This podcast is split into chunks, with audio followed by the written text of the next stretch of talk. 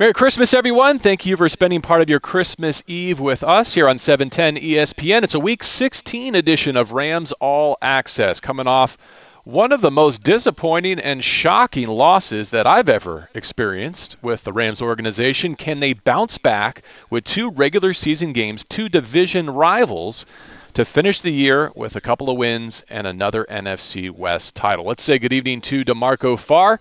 Merry Christmas, my friend. How are you? Merry Christmas, sir. I'm good. Hanging in there. Yeah. Did you get all your shopping done? You good?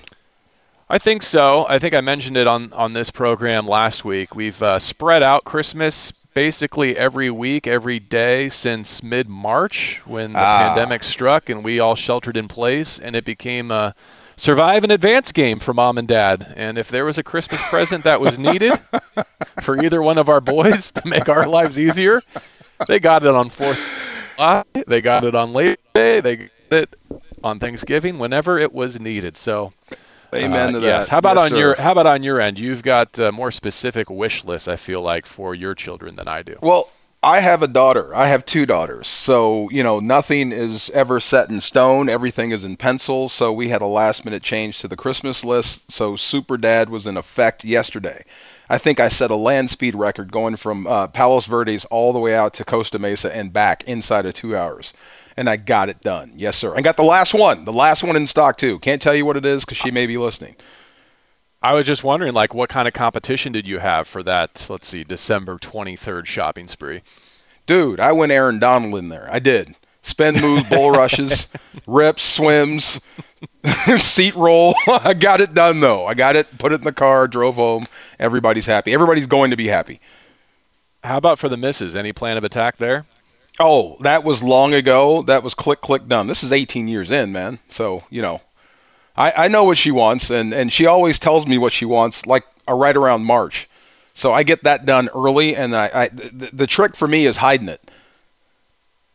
I see. Well, you know how I get the uh, Christmas wish list from my lovely wife? She hands me the I'm receipt. afraid to ask. she she she hands me the receipt that she's already purchased it for herself and says, "Thank you and you're welcome." That's not so All bad. That's pretty cool. Yeah. No, well, some some years it's better and worse than others. Um, so tell me tell me this: if if all I have on my Christmas wish list, DeMarco, is for the Rams to win their final two games at Seattle in Week 16, home to Arizona in Week 17 to make this taste go away. What are my chances?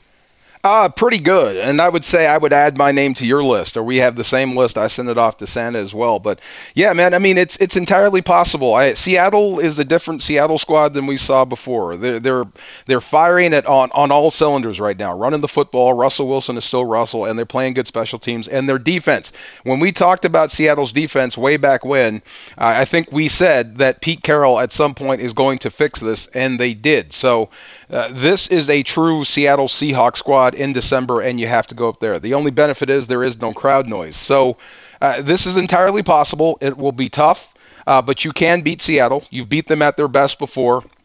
And I think uh, you, you, still hold sway over the Arizona Cardinals. So getting into the playoffs is entirely possible. Uh, I think we have to put the Jets behind us and the stink of that behind us uh, as far as we can and just focus on what's in front. And what's in front is entirely winnable for this LA Ram squad. You know, I wasn't planning to dig too deeply into the defense right off the, the jump, but I think now that it's here, we might as well address it. If you make the mistake, Rams fans, Rams broadcasters, of expecting the Seattle defense that showed up at SoFi Stadium, you're going to have a pretty awful holiday season because since we've seen them, they've allowed 16 points per game and averaged three and a half sacks per contest. Mm-hmm. Both of those totals are top five in the NFL. So if you remember setting up that Week 10 affair at SoFi Stadium, the Seahawks were historically bad. Like literally, they had multiple check marks in the column of worst ever in NFL history. That is no longer the case. They're healthier. Carlos Dunlap has made a huge difference. I think Jamal Adams has settled in. This I can't believe I'm saying this given where we were a couple of months ago. This might be the best defensive challenge the Rams face all season. Yeah, it's funny how that goes. I, I think Pete Carroll, I, I'm not sure when he was out here at USC, when I used to talk to him when I was doing this Trojan show, and you know, he's he takes care of his body, but I don't think he's a bungee jumper or a guy that jumps out of airplanes. But this is his bungee cord jumping here. This sort of fixing bad football and not panicking. He's he, he's real comfortable within the fire. So back when they had the worst defense in the history of ball, he didn't panic and he didn't run away from it. All he said was, "We will get it fixed." So it happens in football. Sometimes it just takes uh, a few things, a few tweaks, uh, technique-wise or schematic-wise, or you have to sub in a, a few players and just change how you do things, and then things turn around, you know, astronomically. So uh, I think that's where they are. I mean, if you look at their scheme and what they're doing, not much has changed. Uh, the names, how they sub people may have been, but they're playing harder. They're playing more disciplined. They're pursuing to the football. Uh, the one thing that jumps off the page or the screen when I watch them now is they're getting all 11 uh, in the frame when the ball is dead, and that's that's football. That's a, a football way of saying they're pursuing like crazy to the ball. So that's the stuff you can fix. But yeah, I, I agree, man. Man for man, this is going to be tough. Schematically, it's going to be tough. They don't make a lot of mistakes, and uh, they're out to get the ball. They're out to rip the ball away from you. So that's how they win. That's what he preaches, and when it happens. They think he walks on water and they think they can't be beaten. So this will be a tough matchup for the Rams offense, but this defense has made a miraculous turnaround. It will be tough on Sunday to get it done for the Rams. Yeah, Seahawks have allowed fewer than 20 points in four consecutive games. That's the longest active streak in the league, and it's Seattle's longest streak since 2016, also the last time they won the West. There's a major caveat there, though, DeMarco, and that is the quarterbacks and the offenses they've been doing that against, that the turnaround has come against. It includes most recently Dwayne Haskins, another backup in Colt McCoy, even though the Giants beat them in their place, Carson Wentz, who has subsequently been benched and then Sam Darnold and the Jets. But I want to circle back to something that you said earlier on today in Between the Horns, um, our Rams podcast, which is that was no fluke at SoFi Stadium last week. Darnold and the Jets outplayed the Rams, and that's a very difficult reality to be contending with this deep in December. Oh, no doubt. Sam Darnold did. I, I, thought he was phenomenal on game day, and anybody who who says otherwise didn't see the game. I mean, I thought he was great buying time. I thought he got the ball out. I thought he uh, beat the defense to the spot with the football time and time again, especially early on, uh, throwing to those running backs. So you know Russell Wilson. You know they're going to be staring at that, studying that, and seeing how they can get those those same linebackers, Troy Reeder and and, and, and Kenny Young, into the in, in, into space and try to take advantage of that and see if Brandon Staley can come up with an answer sooner than later. Later, but they're going to run everything that hurts you until you learn how to stop it, until you talk them out of it. And they've got some pretty good backs that can catch, and they're bulldozers. So uh, it's Carlos Hyde running the football is scary in a backup role. And, and Chris Carson coming back, I think, has been the biggest difference in this entire football team. I mean, when he brings it, when he brings the oomph, he's the heart and soul. He's kind of like the the Robert Woods for the Rams, except he's running the football. When he brings it, everybody's energy goes up. So uh, this will be tough. But all those guys you mentioned, uh, Haskins, then you mentioned uh, Colt McCoy, and then Sam Darnold. Uh, where would you, if you were ranking them with Jared Goff, where would you put Goff in that in that equation? Uh, I can only imagine well, what they think of Jared Goff in Seattle. I just wonder where we would put them in that same group of four guys. Well, I would hope that Seattle has a healthier respect for Jared Goff than almost any opponent in the league because he and Sean McVay have carved them up. Yeah, I, I, I, hope so. I, but I, mean, I, hope you're right. But I think seeing what you just saw and seeing the quote unquote bad Jared Goff and what makes him the quote unquote bad Jared Goff, Seattle can do that to you. They have the same sort of pieces that can put pressure off the edge and pressure up the gut. And uh, with Jamal Adams, with those timely blitzes, they can get into your kitchen to force that bad Jared Goff to come out, at least for one game, for one day in, in one Sunday in Seattle. So uh, they're going to bring everything they've got at Jared Goff to see if they can get him to turn it over. Yeah, I don't want to be guilty of recency bias. I hear what you're saying in terms of, you know, based off of the recent performances that Jared's put on the field you'd be hard pressed to kind of distinguish him from someone like Sam Darnold, who just mm-hmm. outplayed him at SoFi Stadium. That being said, he is at least one tier, hopefully two tiers clear of the Wentz, McCoy, Haskins, Darnold category right now in aggregate, and especially when he plays a familiar scheme like the one he's going to see in Seattle. But yeah, I, I don't I don't think there's any sense avoiding the elephant in the room right now, which is that the Rams can't get to where they want to go with the way he's been playing for a large chunk of this season and really going back to a good portion of last season as well. This is a Super Bowl worthy defense. I think while there's still some major flaws on special teams, which reared their ugly uh, heads again uh, in that loss against the Jets, at least Matt Gay has put you in a more predictable, reliable position with your place kicking game. And then even without Cam Akers, you're running the football well enough to go deep in this postseason. The only question I think in terms of consistency is like you presented, which Jared Goff are you going to get for the final two regular season games and as deep into January as as you're allowed to play? And that's not a comfortable position to be in. I, I don't think anyone right now feels feels great about having to have that conversation again at the end of year four with McVay and year five overall. Well, I, I, am not surprised by it. I don't think the players are surprised by it. I mean, I think you know what the situation calls for and what the situation needs. You're going to have to run the football effectively, number one. So that's running backs and offensive line tight ends and receivers blocking up front. I mean, it's going to take that yeoman's effort from everybody to move the football uh, on the ground. And then that will open everything up for the passing game. And then defensively, look, uh, that first drive by the Jets, the problem you were having with running backs and the miscommunication cannot have that. You've got to be letter perfect. Number one, you've got to keep Russell Wilson in the pocket. Number two, you've got to stop the running game, and it's tough. You can't let Seattle drive the football and put pressure on your offense so that you have to go away from the run game. So this is nothing new. This won't be shocking. You know what the game plan is, and you have to go out and execute. Now, there's always that chance that the quote unquote good Jared Goff shows up, the guy in shotgun that just deals, the guy that's tougher than nails, that can will you to win a football game or throw guys open. So, uh, but the thing that really, and, and, the last time we'll talk about the Jets, it's it's the one that I, it's the the the, the taste I can't get out of my mouth was those that last series of plays uh, where you throw to Cam Akers and it's out of bounds, and then the last play you throw it to Gerald Everett, who's a good tight end, but Cooper Kupp and Robert Woods are your guys. They are, and Cooper Kupp was open at the sticks. That would have been a first down. Robert Woods was coming open. I don't care what the situation calls for. And this is just me talking out loud. I don't care what the situation called for or what came off the bench. When it's crunch time and I need a play, I'm going to my playmakers. I'm going to the guys that make plays for me.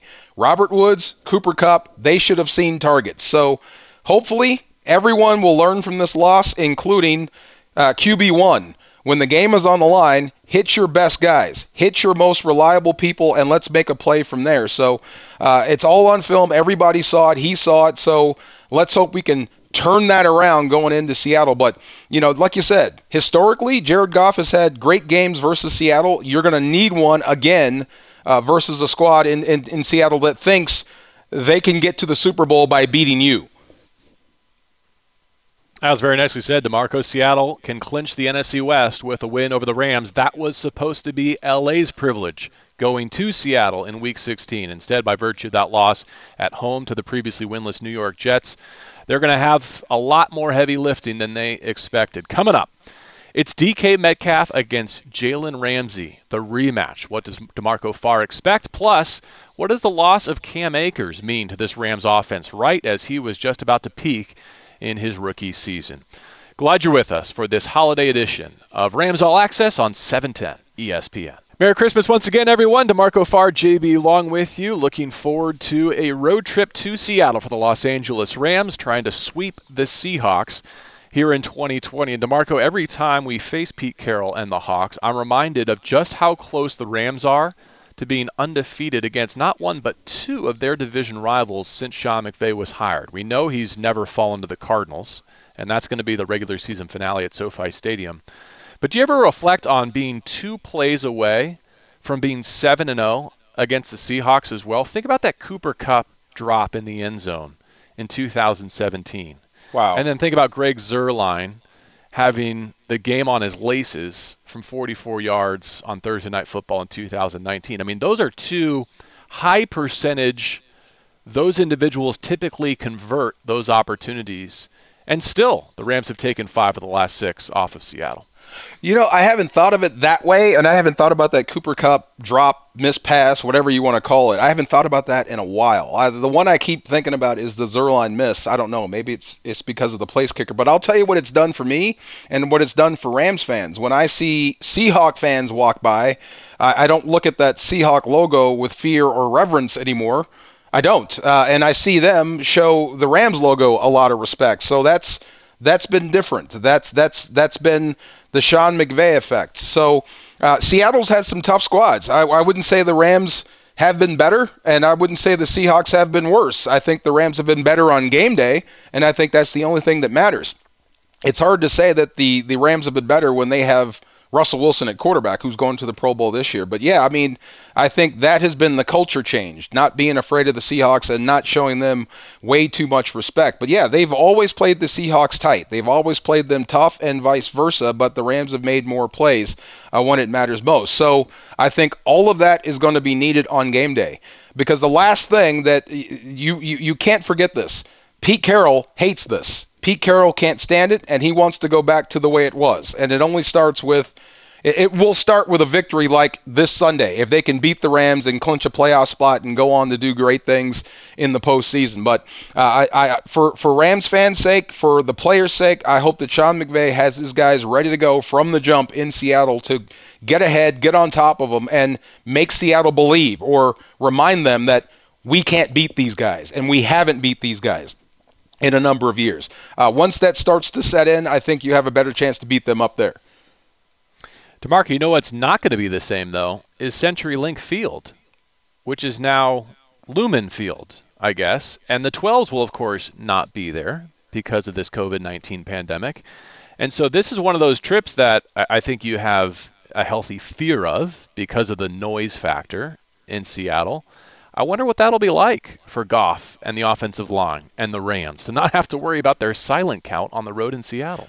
Wow, I remember when we used to look at the, the schedule and find out when you're going to play Seattle, and it's it. They always seem to seem, send the Rams up there in December, and you're thinking yes. cold, wet, rainy, and loud. Oh, I mean, you're depressed before you even get on the plane. You know what I mean? But now it's a little bit different. It's not going to be loud. It's still going to be cold and wet and rainy and whatnot, but it's uh, the crowd noise isn't going to be there, so that kind of levels the playing field. But you still have to go beat Seattle. Seattle doesn't care about crowd noise. They've been able to kind of overcome it. So there are no road games this year. So may the best team win on game day. You don't have the benefit of crowd noise. Uh, but I'll tell you what. I mean. Uh, if, if you go out there and, lay an egg, uh, in your mind's eye or, or, in your mind's ear, you can hear the boos coming from Los Angeles, or you can hear the chin, cheers when you win. So uh, it's it, it favors the Rams, uh, but look, you, you still have to go beat the Seattle Seahawks uh, that are playing good football at this point in all three phases. Uh, Sunday's forecast, again, subject to change. DeMarco knows better than any of us how quickly the weather can flip in Seattle, but a high of 46, a break in a week long rainstorm for the Rams game against the Seahawks on Sunday. We shall see. As for that game, there's two ways that the Rams can be playoff bound before they even kick it off at Lumen Field. Um, an Arizona win would be one, a Chicago loss in the early window Sunday would be the other. Again, very, very overwhelmingly strong odds the Rams are going to the postseason. What's in question now is is their seed and whether or not they can win the NFC West by winning out here down the stretch. This is kind of a good news, bad news situation here, DeMarco. I want to present this to you in terms of what it means for the temperament, the disposition of Sean McVay's Rams. They're 4 0 this year following a loss, with an average margin of victory of almost 10 points. So when they do have a setback, they almost always bounce back. I think the problem is they've had too many setbacks. Those setbacks have come against what you would call the quote unquote wrong opponents. And now you're at a time in, in, in the season where you don't really have margin for setbacks anymore they've all got to be comebacks from here on out. In fact, I think Sunday you would hope starts a season-ending winning streak that would put you, you know, in the playoffs and will take you as deep as you can until you lose again. You know what, JB? When I was a player, uh, I had a defensive coordinator, and I'm trying to remember. I think it was Bud Carson, the great architect of the, of the Steel Curtain of the Pittsburgh Steelers. I mean, this is a legendary defensive coordinator that we were working for, and he was saying stuff that just blew my mind. And the thing that he couldn't stand the most when he watched film was a noticeable change of speed in pursuit. Uh, and that used to just like really like make my, my my my brain explode because I didn't get it. I thought, you know, once the ball broke and you started to pursue hard, I thought that was great. No, he wanted you to go, you know, flat out all the time. When he saw you pick up speed, uh, chasing the ball carrier, he hated it.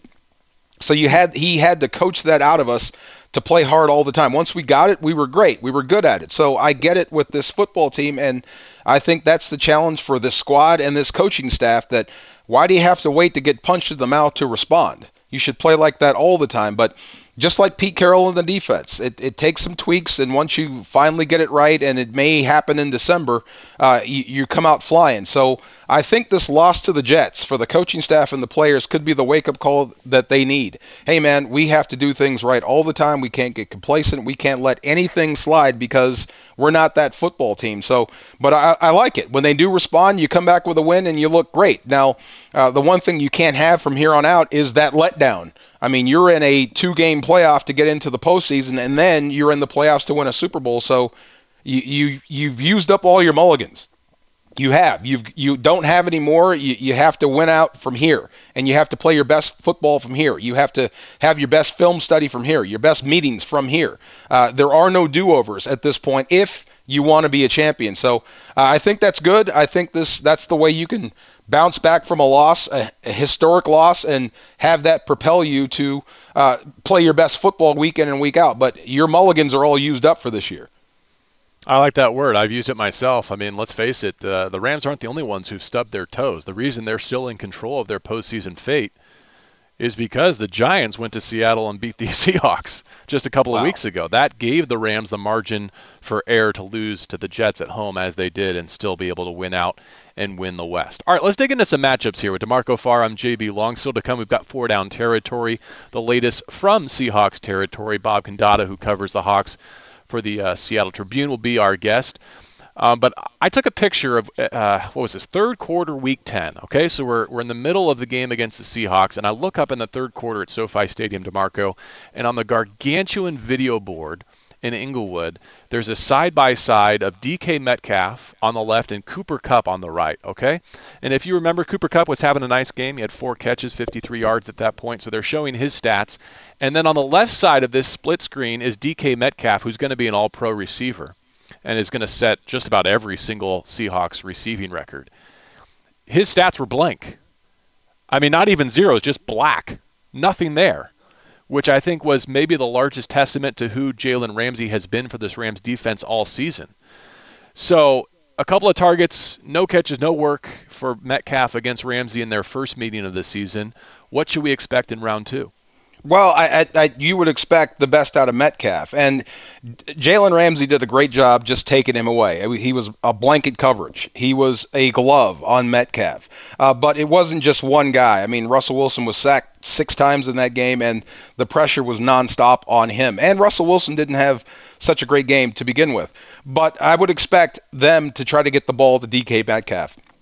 That cannot stand uh, if you're a Seattle Seahawk, if you're DK Metcalf. You're going to demand the football. Russell Wilson is going to do everything he can to get the football to that guy because it matters for this Sunday and it matters for the future. You have to keep, build his confidence. You can't let DK Metcalf think that there's a guy in this division that can stop him by himself. So uh, you're going to make him prove it again. Uh, but just like this last time, when I saw DK Metcalf on the bench in the fourth quarter, uh, just sitting out, they had to pull him out of the game because he was that frustrated. Uh, I'd like to see that again. And if Seattle is going to have to run these pick routes and rub routes to get him open versus Jalen Ramsey, that is a victory for the Rams because Brandon Staley can play off that. But they're going to find a way to get him the football. He's one of their best players, if not their their best player outside of Russell Wilson. So for them to win, for them to beat the Rams, Metcalf's going to have to score.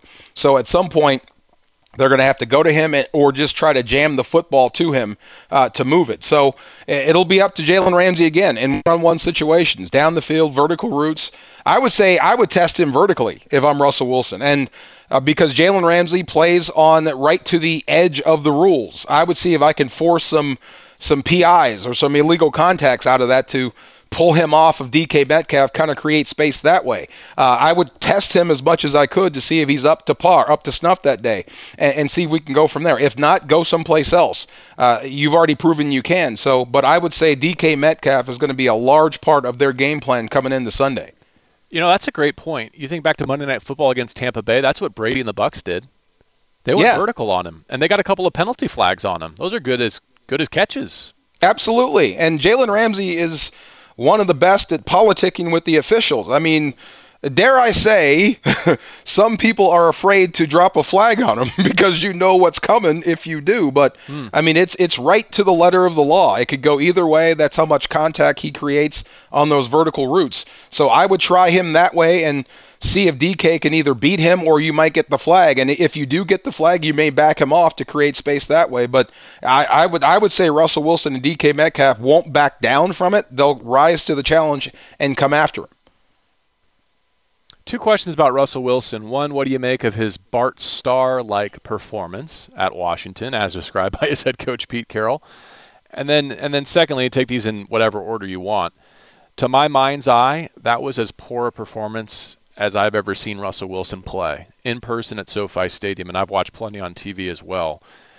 But I know the Rams have had his number. That took it to a new degree. I feel like that Week 10 affair. He he misplays, and he made decisions that I've never seen him make. They were losing ones, and oh, it was no still doubt. a close game. But I mean that that was squarely on his shoulders. I thought that loss, as much as the, the Rams one, did well. Yeah, the one where he had the, the first down if he scrambles and he throws back across his body that was picked. I don't know who got that. Was that Troy? Who picked that got one? the interception. In the no, that was Darious Williams. That was oh, Darious, Darious Williams, Williams, first. And and I yeah. would take it even further. That might have been a touchdown. Forget first down. He might have housed that thing. That's I mean you you had that and he made the decision to go there. So it was the let Russ let Russ cook. Well, he burnt that one. So was Pete Carroll saying that the, the performance versus Washington was Bart Starr like? Yeah, just in terms of the way yeah. that they've they've kind of got back to their old personality in terms of you know, last week he was handing it off. They they were rushing for 50% of their yards. He I think has respect for that Washington front as we found out. My goodness, Young and Sweat and those guys, they're nasty. Ooh. You don't want any part yeah. of that in your drop back game even when you have Russell's skill set. Vicious. Yeah, absolutely. I mean, it was uh, Bart Starr like to bring it a little more into the modern era. It was John Elway when he had Terrell Davis as a running back. I mean, they ran the football, ran the football, ran the football, and all John Elway did, all Russell Wilson did was collect information on your defense to see when he can take advantage of those matchups. Hey, when we run the football here, I've got a one-on-one matchup back here that we could roll out or I could PA or play action you and get the ball out. So, yeah, I mean, that type of offense is – basically old school traditional offense in December anyway. That's the type of stuff that wins you championships when you could run the football effectively and have a quarterback that can throw off of it. And Russell Wilson is a guy, even if he doesn't throw it, he can still scramble and hurt you. Uh, they ran up, what, 181 yards versus Washington? That's demoralizing to a defense, rushing yards, and that controls the clock. That takes air out of the football.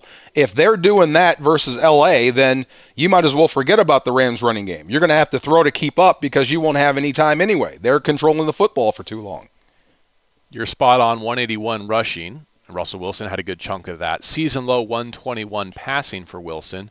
Still, the Rams are the only team to hold him without a touchdown this year, one that was shaping up to be an MVP campaign and we'll ask uh, Bob Condotta from Seattle where that stands here as we enter Week 16. I do want to touch on the offensive line in front of him though, because you know sometimes we lose track of who was up and who was down in these specific matchups. But I don't think you can overlook the importance of Ethan uh, Pocic, their center.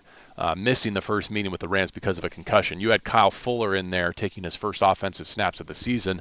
This time around, uh, Pocic should be good as their starting center, but their left guard Mike is coming off a stinger and their right tackle Brandon Shell uh, hurt his ankle a couple of weeks back, then came back, tweaked it again. He missed last week. We'll see what his status is for Sunday against the Rams.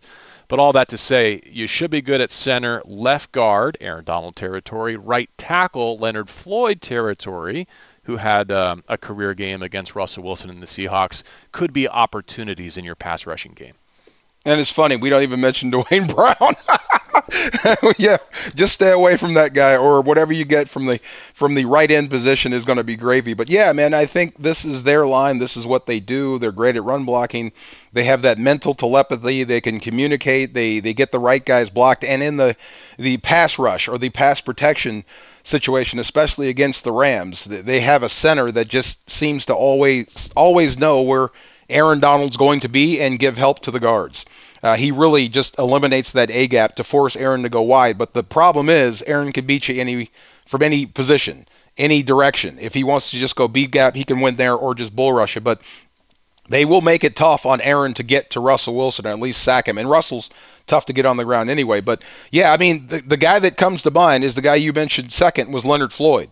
Uh, you need a monster one out of him. You really do. Uh, he's got to be that threat that the opposite Aaron Donald. That just makes Russell Wilson have to think about him as well as 99. But uh, if you don't get that, then you may have to start pressuring, and then you may have to expose your secondary, and that's the last thing you want with a scrambling quarterback. But pressure on Wilson is paramount. Stop the run, number one, and then getting pressure on Russell Wilson. Keep him on the move or getting him on the ground. Uh, that's going to be the game. All right, coming up next is four down territory, and then I want to talk with DeMarco a little bit about the pass rush and the sack artist in Seattle, both of whom were acquired uh, in trades uh, over the course of this past calendar year, and what that means for Goff and the offense's challenge, uh, chances and challenges as we go to Seattle. For Week 16 what some are billing as a de facto NFC West championship game. Four down territory with the latest from Seahawks territory is next on Rams All Access. This is 710 ESPN. Welcome back to Rams All Access. It's week 16. It's a rematch with the Seattle Seahawks, this time at their place. And time for a segment we call Four Down Territory, our weekly trip inside opponent's territory. Bob Condotta has been our guest on this program a few times. He covers the Seahawks uh, for the Seattle Times. And Bob, this looks and feels like a different Seahawks team, really on both sides of the football. More like the previous iteration we were used to, where they're they're run heavy and their defense is playing more like we expect a Pete Carroll group to play. What can you tell us has evolved with the Seattle Seahawks since they came to Inglewood in Week 10? Yeah, you're right. They've really uh, sort of gotten back to the way I think Pete Carroll envisions it a little bit more, which is they are they are running it a little bit more. Um, the defense has gotten a lot better, and you know one of the biggest things that happened is just getting guys into the lineup and healthy. You know they traded for Carlos Dunlap, so um, he's he's been a huge. He's, he has five sacks in the six games he's played. Um, that started to turn around when uh, when they played the Rams. They actually sort of point to that game as as the second half of that game is when they feel like they really started to find some things. Um, you know, Jamal Adams has gotten healthy and and is playing a lot better. Uh, you know, they made a few other little tweaks to some personnel stuff, and, and some guys getting back in the lineup. So, I don't know. They they sort of feel like you know the defense is just finally sort of what they envisioned it would be all along, and it just took a while to get there. You know, offensively, they they definitely have you know, I think early in the year they played some defenses that weren't as good and some defenses that I think gave them some things, and, and it probably led to a little bit of a false sense of of, of what they could do. Um, you know, some teams have really tried to take away the the deep passing game and things like that now, and so the Seahawks have sort of had to adjust to that and and are playing in a little bit different style now. And you know, it was pretty crazy. Last week they won a game and they didn't have a pass longer than 15 yards, which, which I think was uh, only the second time in Russell Wilson's time as, as quarterback, he, he had, you know, his long game had been less than that. So um, definitely a little bit of a different style for sure. What's the feel in the Pacific Northwest about the rematch between DK Metcalf and Jalen Ramsey? Yeah, people will be excited to see it. You know, that's that's that's become a real storyline. There's, you know, DK's had a few of these this year. Uh, Stephon Gilmore and, and Patrick Peterson, the two matchups he's had with him, and um, you know, um, Gilmore in particular, he really was able to have some success on. Uh, there's been some guys, you know, other teams, James Bradberry of the Giants. There's been some um, times when when he's had when he's had some matchups like this, and he's had some pretty good success. I know there's been some times that some of these guys, uh, you know, in these one-on-one matchups like that, some some guys have been able to take him out of it a little bit, and uh, you know, he still has put up uh, amazing numbers. So it's hard to say anybody's really contained him and and things like that. But uh, uh, you know, people will will definitely uh, you know be a talking point and all that because because there has been just because of DK and the way he has emerged as such a leader of this team this year. Opponents are obviously trying to do more things to try to limit him because I think they feel like Seattle's receiving corps other than other than Tyler Lockett. Um, you know, isn't isn't that isn't that fearsome? So that if you can hold down the top two guys a little bit, you know, you can have some success on their passing game, maybe. Bob Condotta joins us on this Christmas Eve. He covers the Seahawks for the Seattle Times. We're previewing Week 16. If the Seahawks can win it, they'll be NFC West champions. If the Rams get the victory, they'll have a chance to come home and beat Arizona to claim the division themselves. What's the status of Russell Wilson's MVP campaign? It felt like he was the front runner the last time we saw the Seahawks. Has it fizzled to the point where I think even the, the Seahawks fan base would say it's probably going to go to another candidate this year? Oh, for sure. Yeah, I, I, nobody's been talking about that for a while now. I, you know, uh, Russell sort of hit his nadir maybe in that in the first Rams game. He he had, he had a couple, uh, kind of had a rough game. Uh, um, right before that, a, a couple of rough moments in the games right before that. The Rams game, I think, is when I, I think they would probably say that was maybe about his worst game, just because the things in that game felt so unforced. Um, you know, so out of character. The the interception in the in the end zone when he was trying to hit Will Dissly, would look like if he if he had just kept the ball and run, he he could have gotten you know 15, 20 yards. Um, you know, just dropping a snap. Um, some things like that that, that happened in that game. Uh, so I, I, nobody's been talking about the MVP for a while now. I don't think anybody is is, is uh, you know worried about that at the moment. Uh, you know, the, the, Russell has uh, he got off to such a great start, and you know he was an obvious guy to to be talking about for that. But you know, to just just look at the numbers over the last six or seven games, and you know, there's been other guys putting up much but much uh, much bigger numbers. You know, that said, I Russell has has had a great year. You know, 36 touchdowns and. Um, you know, he's he's still uh, by far, you know, I think the best thing this team has going for him. But he's playing at such an incredible level for a while. It was probably inevitable that that, that was going to ebb a little bit.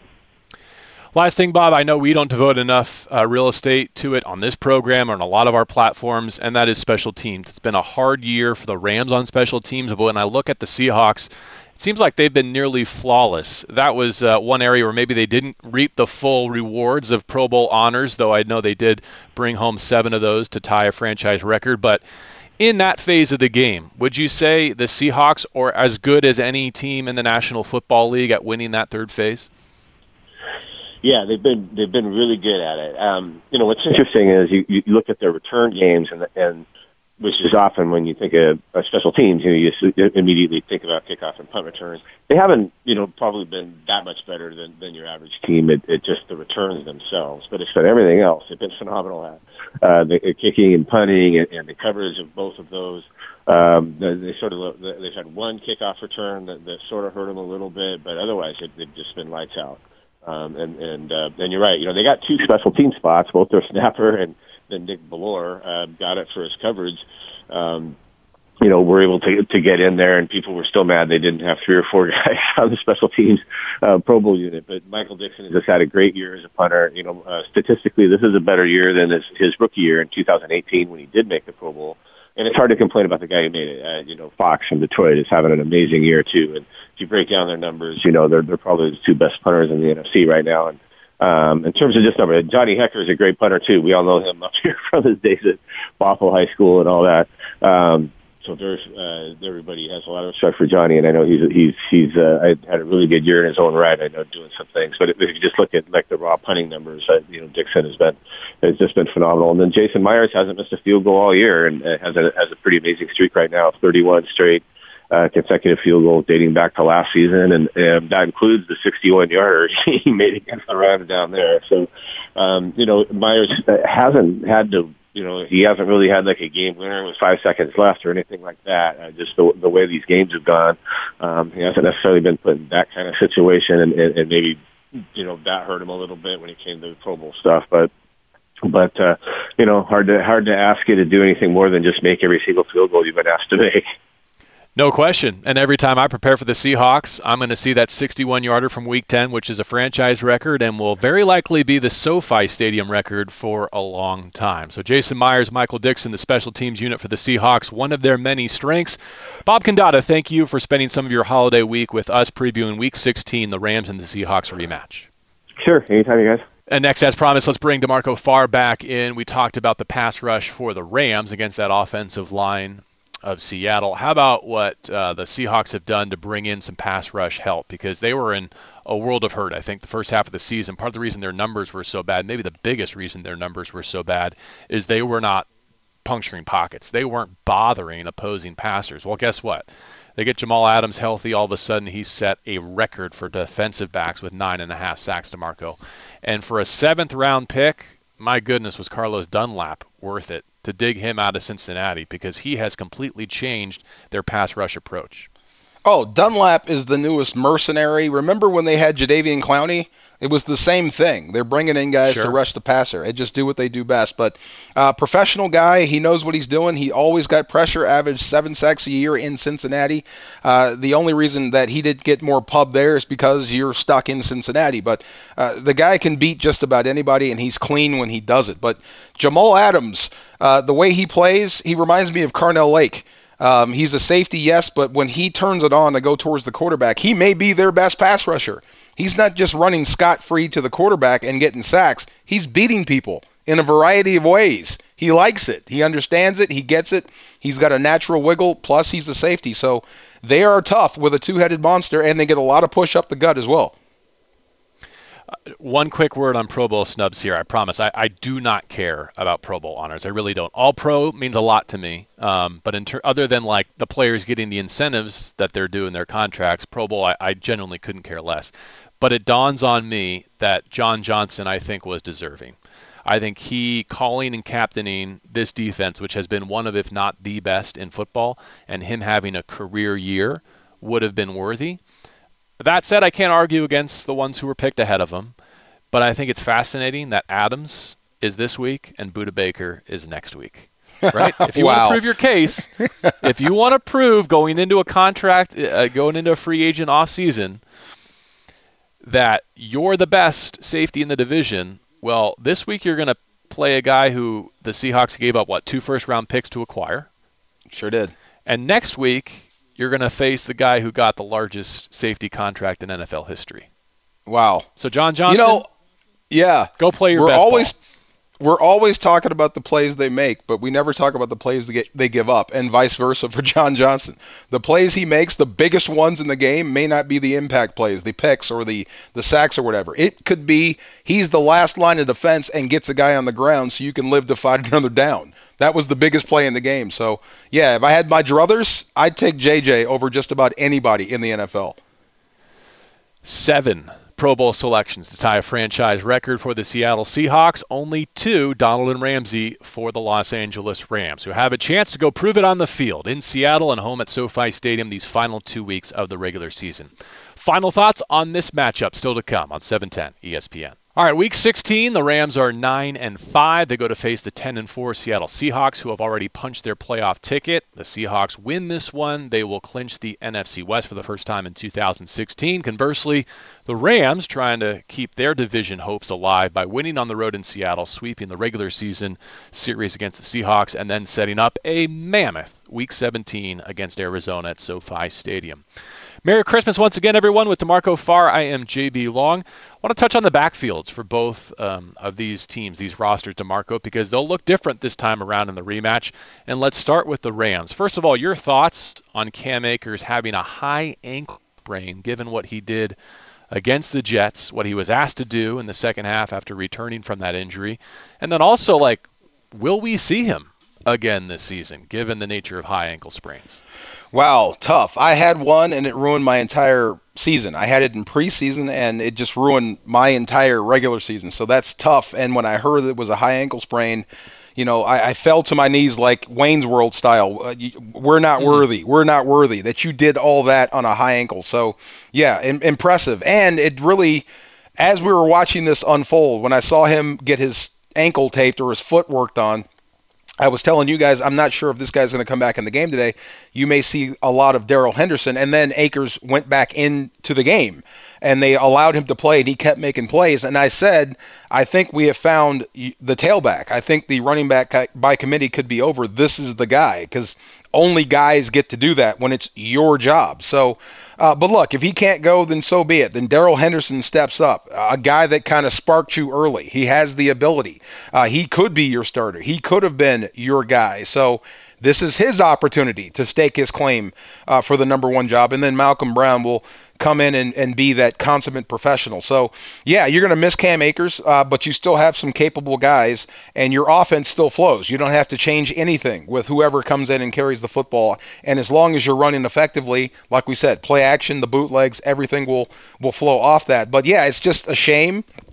I wish you had Cam Akers in this for this game. I think he is great at setting up his blocks. His football IQ, you could see it just it just jumps off the chart, and there's nothing you can't do with him uh, once he picked up the pass protection. So yeah, um, you're gonna miss him, but I think the guys that you do have the the two-headed monster of Henderson and Malcolm Brown, you can you don't have to change a thing offensively. You could run your entire playbook you know, if that was the last time we see Cam Akers as a rookie, and I hope that it's not. I hope the Rams go deep. I hope he's able to, uh, you know, rehab aggressively and get back on the field before this uh, postseason is out. But if it is, I only wish that it would have ended with that game-winning touchdown and, and mm-hmm. have it not be be called back because of a, a, couple of penalties. By the way, the NFL picked a tough time to start calling holding again, didn't they? In, wow. in week uh, 15. Oof. You know, um, but anyway, can I say something about that? I that that yeah. one on Higbee, that block in the back. Okay, I've watched that mm-hmm. like I'd say about 25 times, and two flags came out almost immediately. I mean, almost immediately. You got one from the back and one from the side. They're looking for that. They were looking right. for that. you know what but I mean? For the better part of the whole first half of the season, we're we're at a historically low pace for holding. Yeah, that's what I mean. I mean, they came into this game yeah. looking for that sort of stuff. When you see I mean, as soon as he puts two hands or a hand on the guy's back, you see two flags immediately. They were looking for that. So, yeah, I wouldn't say something was up, but something was up. And then you feel bad for Austin Corbett to pancake a guy and get flagged. Oh, I get it. Come on. Really? I get it. The guy's Anyways, going backwards. He's on skates, and you call holding. Way to bail out the defense, guys. The, the thought I wanted to put out there about Darrell Henderson is this. It doesn't seem like he's going to be the counterpuncher. He he doesn't seem to be the best complement, right? These last few weeks, really since week eight, he's averaged fewer than seven touches per game, and since Cam Akers really arrived, Darrell's only got three carries for, for two yards the last two games. And, and part of that is just opportunity, but he also doesn't seem like someone who's just going to have spot duty and, and flash necessarily. I think he's, in his short career, proven to be better when he comes into a game knowing he's the lead guy right? Yep. He, he struggled to make a dent behind Todd Gurley last year as a rookie. I get it. There's a lot on his plate. But the more Akers got, the seemingly less impactful Darrell Henderson became in the backfield this year. So, all that to say, I, I think Henderson is at his best, knowing the only guy behind him is Malcolm Brown, who's going to come in on third down and short yardage. And I would expect Darrell to look like the tailback that Pro Football Focus had ranked, you know, one or two for the better part of this season. I agree, man. I mean, look, eh, there can only be one starter, and sometimes for running backs, it takes them two or three carries uh, to get a feel for what the defense is doing and how your O line is blocking, and then they can exploit it. So if you're coming in in spot duty, it's going to be tough. Uh, it's just it's a tougher role to be a backup tailback. I mean, a true spell a guy type player than a starter. I mean, a spell a guy type is you're coming in with a certain package of plays and you're only running that, and then the starter comes back in and you run the offense. But Darrell is a guy that needs to be in the offense. He needs to get hidden within the offense to be effective. Uh, so I think, like I said, this is his opportunity to be the lead guy, uh, to to carry it. You don't have to look over your shoulder. It's your show. So go out there and turn it loose. And early on, he was the guy that gave you a spark. So he could be the guy that gives you a spark to end the year. Remember C.J. Anderson? and what he did, mm-hmm. it wasn't anything mm-hmm. new. It's just they ran the football, they ran it tough, they ran it effectively. I see Darrell Henderson having that same sort of effect this season for the Rams. Uh, there's been a portfolio of running backs that the Seahawks have had to shuffle through, but I think coming back for the rematch against the Rams, this is largely the way they want it. With Chris Carson available, Carlos Hyde, Rashaad Penny uh, coming off uh, the ACL he tore at the Coliseum and playing his first game against Washington last week. Um, you know, active and, and good to go, the Norwalk, California product. All right, DeMarco, uh, we turn our attention to the Seattle Seahawks, the final two games of the regular season. They're both divisional games, uh, they're both rivalry matchups, and now we know that after the loss to the Jets, the Rams have to win both to win the division. But in a sense, you wouldn't want it any other way, right? If we had said during training camp, your two wins against Arizona and Seattle away from sitting atop what we think is the best division in football, that'd be a good position to arrive at, despite how we got here, wouldn't it? JB, I would rather be sitting here with nine wins talking about beating Seattle to get into the postseason or beating Seattle and Arizona to get into the postseason versus talking about Trevor Lawrence. Wouldn't you? of course, of course. I just uh, I won't be able to to fully buy into that until the memory of that loss at SoFi Stadium is is behind us. Hopefully, with a win over the Seahawks.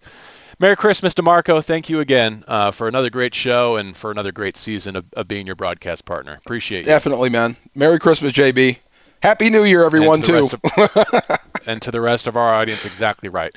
We'll be on the air three hours before kickoff. We'll talk to you in the 10 a.m. hour Pacific time. Our pregame coverage with Travis and Kirk here on 710 ESPN.